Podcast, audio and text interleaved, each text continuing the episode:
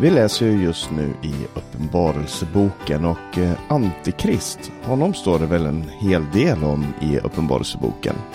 Och svaret på det är nej, det gör det faktiskt inte. Eh, ordet Antikrist, namnet Antikrist, det nämns inte alls i Uppenbarelseboken. Vilket man eh, nästan inte skulle tro om man baserade sig på alla böcker och predikningar som finns om boken. Eh, däremot så finns det en figur, en varelse som är väldigt anti-Kristus. Som en motbild mot Kristus. Och eh, den här varelsen kallas för vilddjuret. Det är ett monster som kräver tillbedjan och som på alla sätt verkar vara djävulens alternativ till Jesus. Och till alla de dussintals tolkningar som finns och har funnits om vad det här vilddjuret är så ska du idag få höra vad jag har kommit fram till i mitt bibelstudium och jag hoppas att det ska vara till hjälp när vi läser Uppenbarelsebokens trettonde kapitel. Jag heter Paulus Eliasson, du lyssnar på Radio Maranata och det här är den sjunde delen i en serie om Uppenbarelseboken.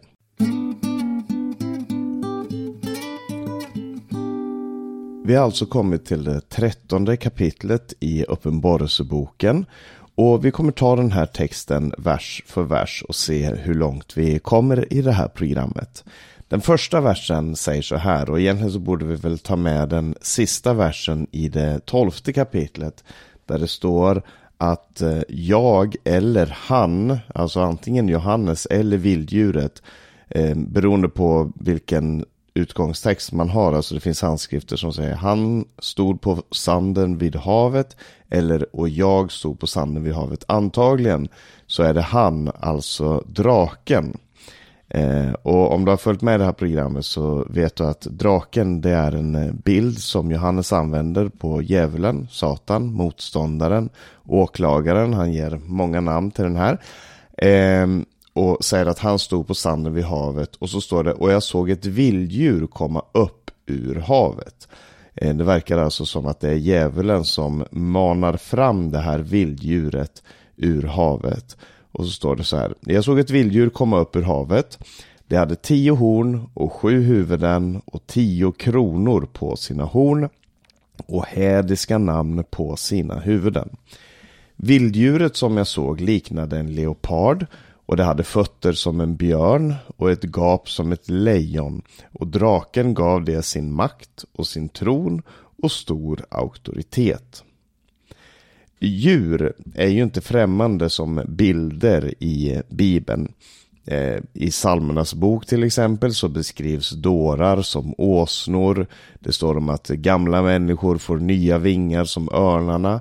Och så står det att onda människor, de syndarna, de som eh, är motståndarna, de som förföljer och förstör på den här jorden, de beskrivs ofta som vilddjur. Det står om lejon, i psalm 22 till exempel så står det om hundar, det står om oxar, eh, vilda djur, farliga djur som, eh, som då får symbolisera eh, någonting hos människan, vildheten och, och eh, motståndet mot Gud som finns hos människorna. Och eh, det här är en plats som Johannes hämtar inspiration ifrån, de här bilderna. Eh, men en annan plats som kan hjälpa oss att förstå vad som händer här när det står ett vilddjur kommer upp ur havet, det är att läsa Daniels bok. För Daniels bok, där möter vi en text, han har en, en uppenbarelse, en vision, där han ser fyra olika vilddjur. Och det är intressant därför att eh, vilddjuret som Johannes ser här, det liknar en leopard, fötter som en björn och gap som ett lejon. Och Eh, Daniel han ser fyra vill, eh, vilddjur och det fjärde det är, är ganska obeskrivligt. Han, han, säger att det är fruktansvärt, det är hemskare än någonting annat. Men de tre första beskriver han som lejon, björn och leopard. Eh, och när man läser om de här, man läser det Daniel säger parallellt med historien så förstår man ganska snart. Och det här är faktiskt en av de saker som de allra flesta är väldigt eniga i. Är att lejonet symboliserar det babyloniska riket. Medan eh, björnen symboliserar det medopersiska riket, alltså Medien och Persiens rike. Eh, som tog över efter, efter eh, det babyloniska. Och så eh, leoparden är Grekland, det grekiska riket med Alexander den store i spetsen. Och sen finns det oenighet om vad det fjärde riket är, om det handlar om Antiochus Epifanes, eh, om det handlar om romarriket eller om det handlar om ett rike som vi ännu inte har sett stiga fram. Men i alla fall, eh, det, det, verkar då som att det här vilddjuret som Johannes beskriver, det är en slags hybrid av olika historiska riken. Och därför är det ju lätt eh, att tänka sig och, och det ger en, en tolkningsmodell för att förstå vad handlar det här riket om? Jo, det handlar om Just, eller vad handlar det här vilddjuret om? Det handlar om ett rike. Eller det handlar om ett imperium eller en statsmakt. Och då kan man ju tänka, vilken statsmakt hade varit naturligt för eh, de som läste det här brevet första gången att tänka på när de, när de hörde om vilddjuret, drog parallellen till Gamla Testamentet och såg på sin egen tid? Jo, det naturliga var att tänka på det romarriket som var den dominerande statsmakten på Johannes tid. Eh, det romarriket var det riket som hade erövrat väldigt stora delar av den dåvarande världen och som härskade runt, medel, eh, runt hela Medelhavet och stora delar av Europa uppe i det vi idag kallar för eh, England, bort i Rumänien och stora delar. Och så står det att vilddjuret hade många huvuden många horn och många kronor. Eh, och horn det är en bild på makt i Bibeln. Eh, och den har tio horn, den har också sju huvuden och tio kronor på sina huvuden. Det handlar om eh, makt som den har, auktoritet som den har. Och eh, eh, jag tror också att det handlar om både det mångfaldiga och det motstridiga som fanns i romarriket. Ett så stort och omfattande rike eh, kom naturligt att handla om mer än bara en, ett harmoniskt eh, system där man följde en kung och gjorde hans vilja och alla var, levde under den freden. Utan det här var ett monster som förstörde allt i sin väg och det var också olika huvuden på det här monstret, alltså olika viljor. Det fanns en väldigt, väldigt maktkamp eh, inom, alltså inbördes i det romerska riket. Om man läser historien där så är det en, en eh, vandring från intrig till intrig med olika viljor som strider inbördes. Då. Så jag tror att man med ganska stor säkerhet kan säga att vilddjuret som Johannes ser träda fram representerar i hans tid Eh, romarriket. I vår tid så kan det representera någonting annat. Men det här är ett avslöjande av ett mönster, nämligen att vilddjuret blir frammanat, eh, stiger fram ur eh, en, en djävulsk komplott eller en djävulsk plan. Alltså det är, det är draken som manar fram vilddjuret. Så man kan säga att draken är en bild på djävulen. Vilddjuret är en bild på den onda statsmakten. Eh, och det är draken som står bakom det och det är väldigt avslöjande. Och så står det i den tredje versen, ett av dess huvuden, eh, som hade ju då eh, sju huvuden, och ett av dess huvuden såg ut att ha blivit slaktat och dödat, men dess dödliga sår hade läkts och hela jorden förundrade sig över vilddjuret och följde det. Och um, historiskt sett så fanns det i romarriket en omfattande kejsarkult. Den var, såg olika ut i olika tider. Eh, olika kejsare krävde olika mycket av tillbedjan och, och, och kulthandlingar. Eh, men eh, det fanns historier om kejsare som var som halvgudar. Eh, och det berättades också om vissa av dem att de hade återupplivats från döden. Man kan tänka sig en kejsare som gick ut i en strid och så kom det ett rykte tillbaka om att nu har kejsaren dött. Han kanske var sjuk, kanske, kanske var dödssjuk eller det kanske var någon som gjorde en hön av en fjäder. Man hade inte sett kejsaren under en lång tid. Och sen så kom budskap tillbaka att nej då, han lever. Okej, okay, vad har hänt? Jo, han har blivit helad eller han har återuppstått. Han har, eh, hans dödliga sår har läkts. Och det här fanns det bland annat om Nero och om flera andra kejsare så fanns det sådana här historier som, som gick runt och som man då eh, använde i kejsarkulten. Och mm, så det såg ut att ha blivit slaktat och dödat. Så det, det, är ju en intressant sak. Men det som är ännu mer intressant är ju det faktum att när kristna gick ut och talade om Jesus så talade de om, om honom som den uppståndne. Han som var död men lever igen. Då ställdes ju då kejsaren upp eh, som, som en frälsare och de kristna presenterade Kristus som en annan frälsare. Eh, och, och, så det var därför som kristna ansågs vara ett så stort hot. Därför att de hade en annan frälsare, en annan herre och beroende på hur allvarligt varje kejsare tog det här hotet så såg man på kristna som ett hot för riket. Och i Uppenbarelseboken så kallas Jesus för lammet som var slaktat. Eh, han sägs också om att han var död men han lever igen. Och han ställs alltså då upp mot det här vilddjuret som såg ut att ha blivit slaktat och dödat men att dess dödliga sår hade läkts. Och på samma sätt som Johannes beskriver de trofasta kristna som följer lammet vart det än går så sägs det här att hela jorden följde vilddjuret vart det än går. Så det finns på ett sätt två frälsare och det finns två grupper av lärjungar. Det är lammet mot vilddjuret och det är hela jorden mot de trofasta lärjungarna som Jesus har. Och jag hoppas att det här inte är så, alltså att det här är med på att eh, avmystificera på ett sätt vad det här handlar om. Och jag säger inte att det här inte handlar om någonting som ska komma i framtiden, någonting som ska eh, ske när vi, när vi närmar oss Jesu tillkommelse, att det här kommer bli tydligare och att det kommer exponeras mycket klarare. Men jag tror att vi gör oss själva en otjänst, både om vi säger att nej, men det här handlade bara om det som eh, skedde då, under deras tid, historiskt, under romarriket.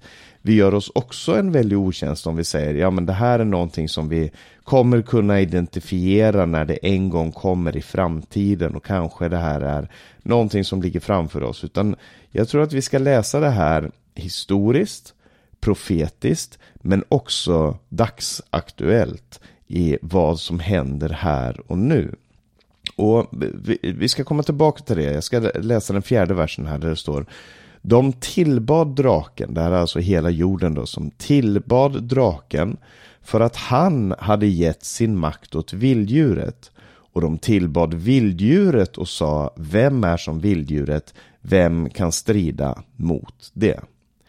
Och här så blir det ännu tydligare det här antikristliga eller som mot, att vilddjuret står som en motbild mot just Jesus Kristus. Därför att som kristna så kan vi ju säga att vi tillber Fadern för att han har gett riket till sin son. Som det står i psalm 2 och som Nya Testamentet säger gång på gång. Så Fadern älskar sonen och allt har han gett i hans händer. Så Fadern, inom treenigheten så finns det en, en handling, det finns saker och ting som de gör mot varandra, för varandra, med varandra. Och bland annat det som sker är att Fadern ger riket till Sonen. Men samtidigt så tillber hela jorden draken för att han har gett makt åt vilddjuret. Och vi som troende och de kristna i historien och också de kristna i Thyatira, Smyrna, Philadelphia, Efesus, de eh, församlingarna som tog emot det här brevet. Eh, alla de, vi sjunger ju våra lovsånger till Lammet. Det är helt naturligt. Varje kväll när vi samlas till bönemöten här i Norge så sjunger vi lovsånger till Gud. Men det finns en lovsång, en tillbedjan som kommer också ifrån världen till vilddjuret och som ropar ut Vem är som vilddjuret? Vem kan strida mot det? Och på Johannes tid så var verkligen romarriket en obestridd erövrare. De som jag sa innan, de intog Dakien, det som nu är Rumänien. Eh, fortfarande idag så talar man ett eh, latinskt språk i Rumänien just därför att Roma, när romarriket kom så började man tala latin och det som man talar idag är, är ett latinskt språk, alltså 2000 år senare så, så talas fortfarande en, en hybrid av det språket som romarriket införde där. De intog nuvarande Tyskland, nuvarande England, de härskade i Israel, i Egypten och i, i många andra länder. Och människor sa verkligen att ingen kan strida emot dem. Vi har Pax Romanum, vi har den eh, romerska freden ibland oss. Men var det verkligen sant? Ja, just där och då så såg det ut så. Och eh, människor levde och dog eh, under romarrikets eh, armar, under romarrikets översyn. Och de trodde att det här är det eviga riket, det här är riket som aldrig kommer förstöras. Men eh, sanningen är ju den att eh, vi kan läsa historien idag och vi vet att romarriket gick under sakta men säkert. Man kan inte säga att det var ett speciellt datum men de folkvandringarna som skedde under den tidiga medeltiden eh, var med på att eh, söndervittra det som var romarriket och krig och, och eh, olika händelser eh, tog över eh, gjorde att romarriket försvann som maktfaktor. Men och vi vet ju att Babylon och Medo-Persien och Grekland och romarriket och andra, alla andra maktfullkomliga riken på jorden har fallit. Hitler-Tyskland föll, Sovjetunionen föll, trots att hela världen ropade Vem är som vilddjuret? Det här är ett rike som ska bestå för alltid. Så har det fallit. Men Lammets rike, det består. Och jag tror att poängen i det som Johannes vill förmedla är just det här. Det är att berätta för de utsatta kristna var vilddjursstaten får sin makt ifrån. Romarriket, säger han, det oövervinnliga riket, det har fått sin auktoritet från draken, ifrån Satan. Och därför är det otroligt viktigt att vi inte stämmer in i hela jordens tillbedjan av vilddjuret. Och det budskapet vill jag säga, det är lika aktuellt idag som det var då. Det kommer till att bli ännu viktigare när vi går mot tidens slut och det var otroligt viktigt för de som var då. Och det, anledningen att jag säger att det är viktigt är för att jag upplever det så. Du får säga vad du själv tycker och, och, tänka över det. Men jag upplever att det är väldigt många kristna som har en tendens att börja tillbe vilddjuret. Antingen därigenom att de eh, blir en del av vår kultur och trivs i den här världen, har, har allt de behöver i den här tiden och den här världen.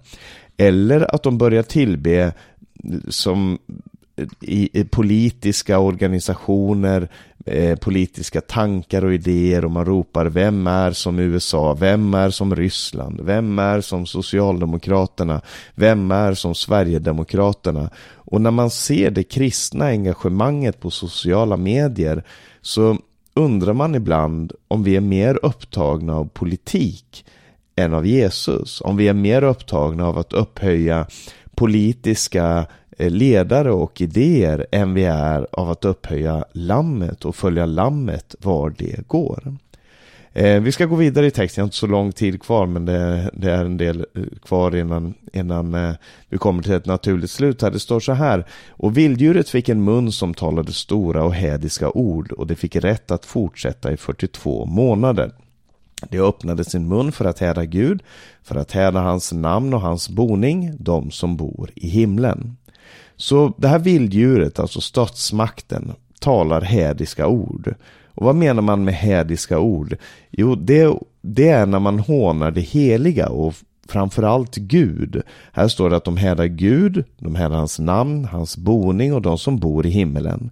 Och romarriket förföljde kristna, dödade dem, hånade dem och gjorde allt de kunde för att framställa kristendomen som galenskap. Och det är det här Johannes beskriver, hur vilddjuret hånar Gud och de som följer Gud och Jesus, lammet, han kallade sina efterföljare istället att välsigna människor och tillbe Gud. Så han står som en motbild, han som hånar och får människor att tillbe draken kontra lammet som välsignar och som får människor att tillbe den sanne guden. Det finns ingen välsignelse i vilddjurets rike, bara hädelse.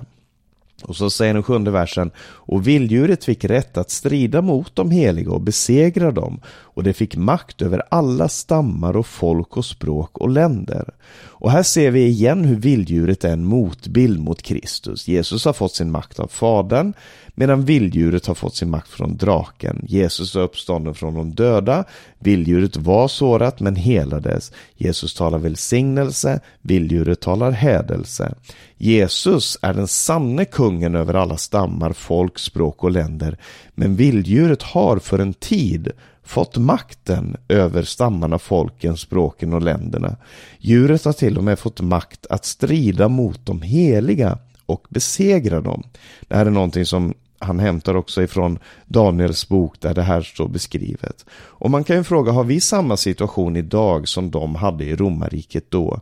Är Sverige eller EU eller USA eller Ryssland vår tids vilddjur?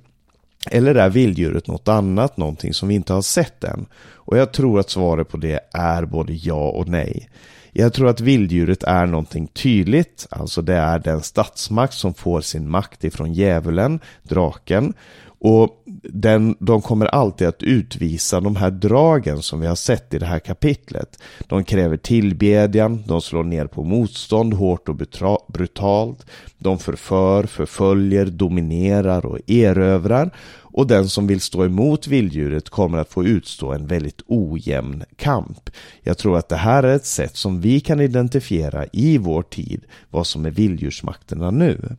Samtidigt så kan inte vi säga att en given stat eller ett visst imperium är vilddjuret helt och fullt, sätta likhetstecken mellan dem.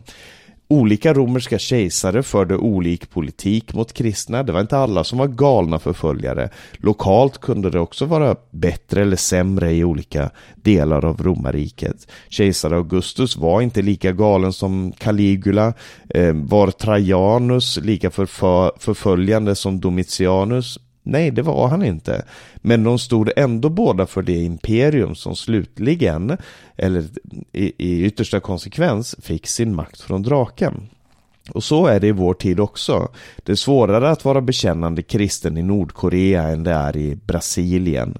I Sverige så har vi religionsfrihet, mötesfrihet, yttrandefrihet, tryckfrihet och en hel del andra friheter. Och vi kan protestera och säga att ja men åsiktskorridoren är trång och yttrandefriheten gäller inte alla saker och så vidare och hur svårt det är att uttrycka sig fritt och det är helt sant. Men samtidigt så är det länge sedan vi såg korsfästa kristna hänga utanför Rosenbad under de senaste åren. Så jag tror att vi måste hålla två tankar i huvudet samtidigt. Eh, vi kan inte låta oss förföras av den här världens tillbedjan av politik, militär, kultur eller någonting annat. Men vi ska heller inte bli alarmister som inte kan fungera i det dagliga livet därför att allting är av den onde. Vi behöver heller inte förtvivla för vilddjuret är till syvende och sist inte segervinnaren Babylon föll, romarriket föll och de makter som förstör världen idag kommer att förstöras av Gud. Det är jordens hopp. Och åttonde versen säger alla jordens invånare kommer att tillbe det, alla som inte från världens skapelse har sitt namn skrivet i livets bok som tillhör lammet som är slaktad. Så vi ska inte bli förvånade när den här världen tillber vilddjuret. När alla på jorden fascineras av Biden, Trump, Putin, Jinping eller någon annan så ska inte vi rivas med. Och när nationalism är den dominerande politiska agendan när man prisar nationalstatens allmakt, då ska Guds folk resa sitt motstånd. Och när kristna hotas med fängelse för att vi inte skriver under på hbtq-agendan, när aborter har blivit en så naturlig del av kulturen att inte ens kristna höjer rösten, och när kristna i populärkulturen framställs som onda eller galna, då behöver vi veta att det finns en trygghet för alla som har sitt namn skrivna i Livets bok. Det behövde de trofasta i Smyrna, i Laodicea och i Efesus och det behöver de trofasta i Sverige idag också. Och den här delen av Uppenbarelseboken den slutar faktiskt också med en uppmaning, en proklamation eller en sång. Det står så här, du som har öron, hör. Om någon ska gå i fångenskap, då går han i fångenskap. Om någon ska dödas med svärd, då dödas han med svärd. Här visar sig de heligas uthållighet och tro. Så fångenskap och död är inte ett bevis på att Kristus inte regerar. Det är inte ett bevis på att vår tro är fel och att vi borde sluta tillbe lammet till fördel för vilddjuret. Det är en prövning av vår uthållighet och tro som vi ska stå igenom och kämpa igenom. Och Uppenbarelseboken är verkligen en uppmuntran till trofasta och varning till avfälliga kristna. Det har vi sett också i det här kapitlet. Och kapitlet, det är inte slut. Vi har kommit fram till den tionde versen, men det kommer mer. Det kommer nämligen ett vilddjur till. Och vi hann ju heller inte tala om vilddjurets nummer. Vad betyder det här 666? Det, om du vill veta det så får du följa med nästa gång i eh, Radio Maranata. Men det här stora temat i Bibeln, det visar om vilddjuret, det visar att Jesus har en annan väg. Evangelium är en befrielse ifrån de vilddjursmakter som finns i den här världen. Uppenbarelseboken är inte en annan historia utan det är evangelium. Evangelium om hur Jesus har avslöjat mörkrets krafter hur vi idag ser dem avslöjade och därför så har vi seger, vi har frimodighet och här visar sig de heligas uthållighet och tro. Amen.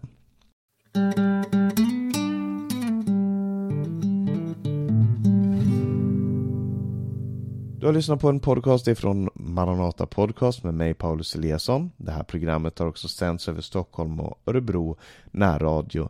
Eh, du kan komma i kontakt med Maranata via info maranata.se eller telefon 070-201 60 20. Sprid Guds välsignelse till alla på återhörande och vi avslutar med att lyssna på en sång.